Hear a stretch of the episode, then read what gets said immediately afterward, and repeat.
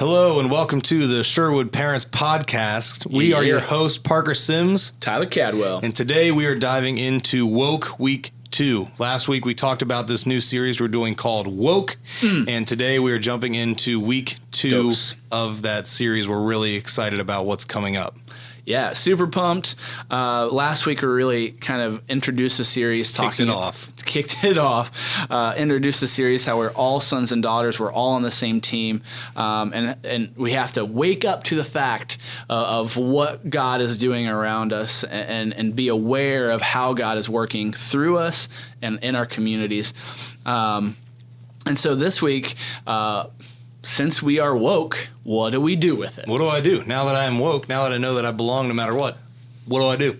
Yeah, um, and so we're really going to take a take a look um, at Jonah uh, and the the story of the woman giving a little. Yeah, so we're going to compare them because they're actually vastly different. And Jonah, who we like to talk about, if you read the story, is actually like not woke at all. He's so not woke that God is like, dude, I'm going to swallow you with a fish because you can't even handle what I'm trying to do right now. Yeah. And Jonah's caught up in this whole scorekeeping thing and that he has kept a good score and standing with God and he's this reputable person. But the people of Nineveh are so bad, there's no way that God could love them. I can't deal with that.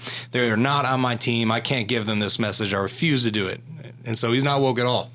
But then we'd look at the woman giving a little in Luke chapter 22, 1 through 4, and she is totally woke and she's totally aware that God is with her and God is working around her and gives everything that she has into the, the offering. Yeah, and she does that because now that she knows that she's in the family, that she is God's child, and it's not about keeping score, she knows that everything is a gift and that her resources and the things that she's been given are ultimately a gift from God, and so that she is now free to offer them up for God to use them uh, rather than being paranoid about who's keeping score. Or if she has enough, she knows that she is God's child and God's going to provide for her ultimately.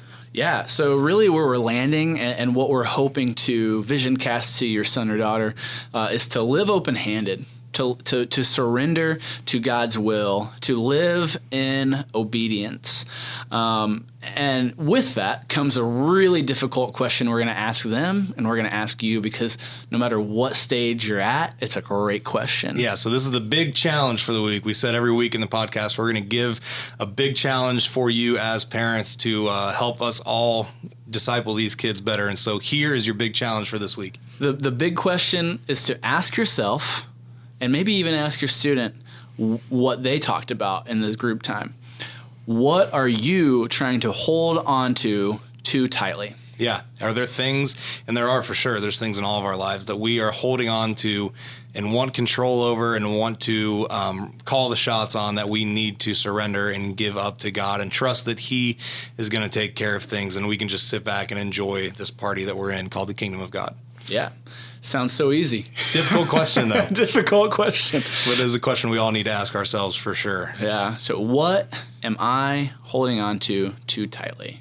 And really, really reflect on that. Take some time with that, uh, because man, I, I still am s- uh, continually thinking, okay, I'm good, I'm fine, and then I realize I'm holding on too tightly to something that I really need to submit to God and and to be obedient to God with. Yep. And um, it's just a really valuable question.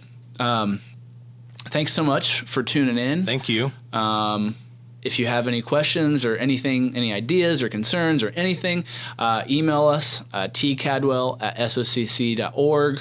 Or psims at socc.org. You can also feel free to email us any like celebrations or wins. If you Yes. happen to have a really cool conversation with your son or daughter coming out of the series, like let us know about those. We would love to celebrate those with you and celebrate the ways that you guys are crushing it as parents. Absolutely. Thanks so much. Thank you.